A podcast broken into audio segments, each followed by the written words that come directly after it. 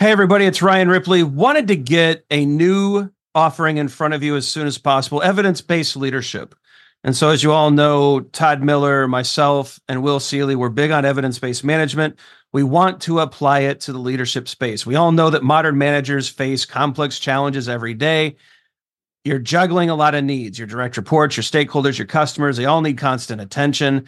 What we want to do is help you manage that. We want you to use information and data to make good decisions around all of these areas so that we're delivering the right thing at the right time for the right customer.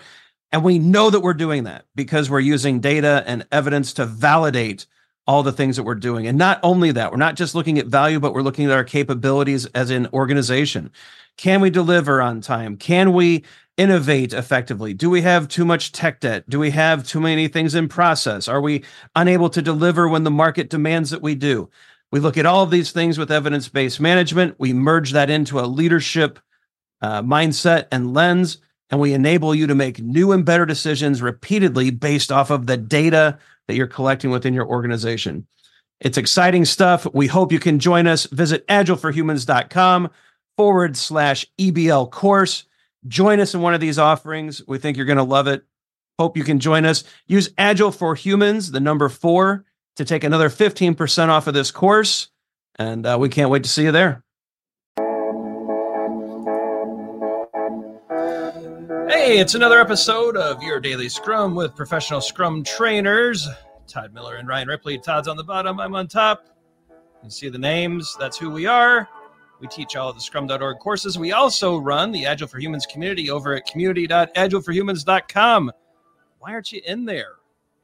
A lot of free content, a lot of awesome people collaborating and talking and being awesome all at once. It's great. Todd and I go live every once in a while in there. We have some great events, some good content. Get over there, check it out, community.agileforhumans.com. Todd, today we got a question in our product owner course that ended up this week. How many PBIs should be in the product backlog? What a great question. I can't believe we've never done a video about this before. I'm shocked that there is still a Scrum topic that we haven't covered. Like this was like we've we've been stretching lately. This is amazing. Yeah, it is amazing. So, uh, you know, what we thought we would do is uh, just give a quick, uh, uh, like a showcase, right? Yeah. So, right here, what we're looking at is 100 sticky notes. That's a lot. Mm-hmm. Uh, what if we zoom out and we look at 200 sticky notes, Ryan? That's a lot.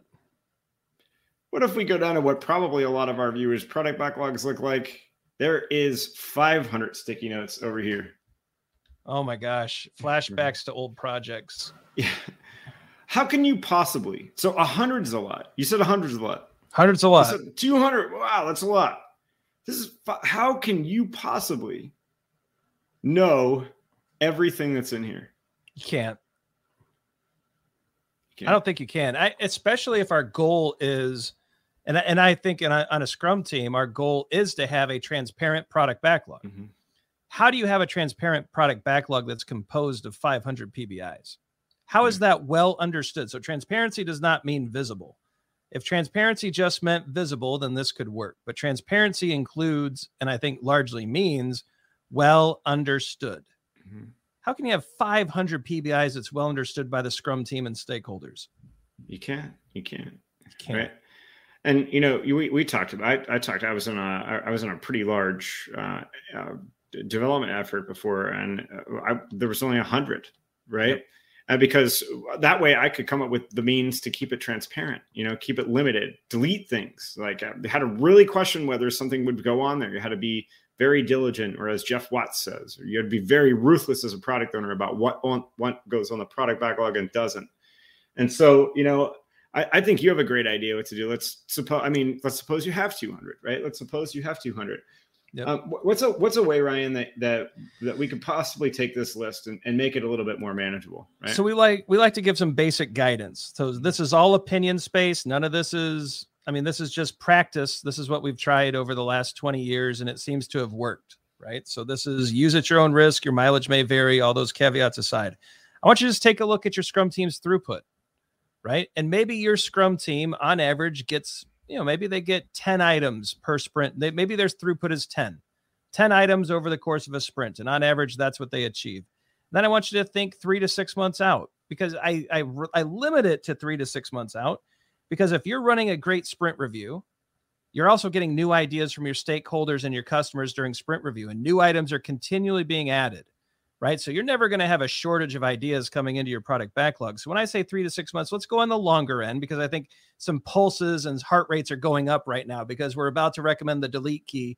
So these, I know these product owners, Todd, they're they're starting to get a little antsy. So if we say 10 items per sprint, three to six months out, let's go six months.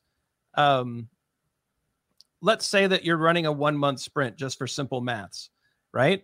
So 60 items over six months. That's about what we can expect based off of our current throughput, mm-hmm. right? So I would draw a line at about 60. So Todd's going to figure out where 60 is at, and he's going to draw a line on that 200 product backlog, on that product backlog with 200 items. Anything below that line is a wish list. We're just not going to get to it. Um, I think realistically, you know, looking at just the simple idea of throughput, multiplying it by an arbitrary time, it could be three months, it could be six months. If you're if you want to look at 12, that's great.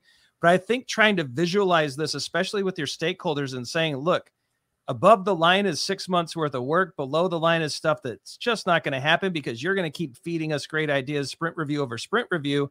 Now we start getting kind of ruthless in the way that we're managing our product backlog. And I would actually delete those green items. I would go ahead and wipe them out. And here's the thing maybe, maybe you want to be a little conservative and keep 80. So you're willing to keep 20 green items aside. That's fine too. You need to find your comfort zone. But I think Todd's putting a great idea up here. It's okay to delete. Mm-hmm. The worst thing that's going to happen, right? Let's say we deleted a gem Let's say we got rid of something really, really good. Guess what? If it's essential for your product, it's going to come back in a sprint review. Someone's going to suggest it. Someone's going to revive it. It's going to come back into your into your product backlog. Great ideas circulate back. And so the worst case, you know, you're going to end up re-adding it at some other point. But to have the, just the cognitive load of trying to keep all of these green items in your mind as a scrum team and also keeping track of the things we're likely to do. Like this is crazy. And someone might say, well, this never happens in the real world. I Todd, I remember specifically a keynote I was doing at a Scrum conference back when we used to travel and go to conferences. And uh, part of that keynote is asking who has a, a product backlog, and everyone's hand goes up, of course, because it's a Scrum conference. And then who has product backlog items in their product backlog? Ha ha ha! Of course we do who has a product backlog item in their product backlog older than a month? Of course we do. Two months, three months, four months. I got up to nine years at a keynote, Todd. There was a PBI mm. that was nine years old. It was a mainframe change at a financial company. And I, I had the hardest time convincing this gentleman first of all, you're never going to make this change and you never need to. Your company's doing great. It's been nine years. It's time to move on and that's just one one instance of many running this keynote. This is this is not an this is not a warehouse right? This is an options list that we need to keep lean and mean so that we can keep it transparent and that we can keep developers especially you know eye on the prize fully understanding where our product goals are leading and not getting distracted by a hundred items that we're never ever going to work on yeah, you know, I just wanted to build on what you said there. You mentioned throughput, right? And yep. I think this is a great opportunity for us to take throughput, run through a Monte Carlo simulation, assuming that you're collecting cycle time and you have a throughput. And you can use a Monte Carlo simulation to see what the potential could be in a probabilistic forecast for six months, right? This is exactly why you would use a probabilistic forecast and draw the line at where you think it is at six months and then start trimming from there, right? It's okay to delete this would be a good uh, uh, this would be a good place for you to use the Monte Carlo simulation. And uh, and yeah, and as you can see, it's a lot easier to understand what's here uh, than understand even what's in all of these. So yep, cool. We hope that makes sense. Let us know in the comments. What are your follow up questions? Have you had an experience like this before? Have you ever tried the delete key and it led to bad things? It led to good things? Let us know. Also, your questions help us make future videos. All right, it's end screen time, Todd. Be sure to check out the socials, like and subscribe. You never want to miss a video. Todd keeps coming up with these really cool ideas and these mural uh, visualizations. You don't want to miss these. Uh, check out everything we got going on over at community.agileforhumans.com. That is the premier Agile and Scrum community where Todd and I spend quite a bit of time looking at your questions, going live in events, And uh, yeah, a lot of good stuff there. Check it out. Some videos are going to pop up. We think you're going to like them. The algorithm does too. Be sure to binge watch those and uh, keep leveling up your scrum practices. For Todd Miller, I'm Ryan Ripley. Go forward, do some great things. Hit the delete key on your product backlog and let us know how it goes. Until then, we'll see you next time. Hey, it's Ryan. If you're enjoying this show and want to take a deeper dive into Scrum with me and Todd, check out agileforhumans.com forward slash training. Be sure to also look at the show notes to subscribe to our newsletter, get a copy of our book, Fixing Your Scrum, and learn more about working with us at Agile for Humans. Thanks for listening and Scrum on.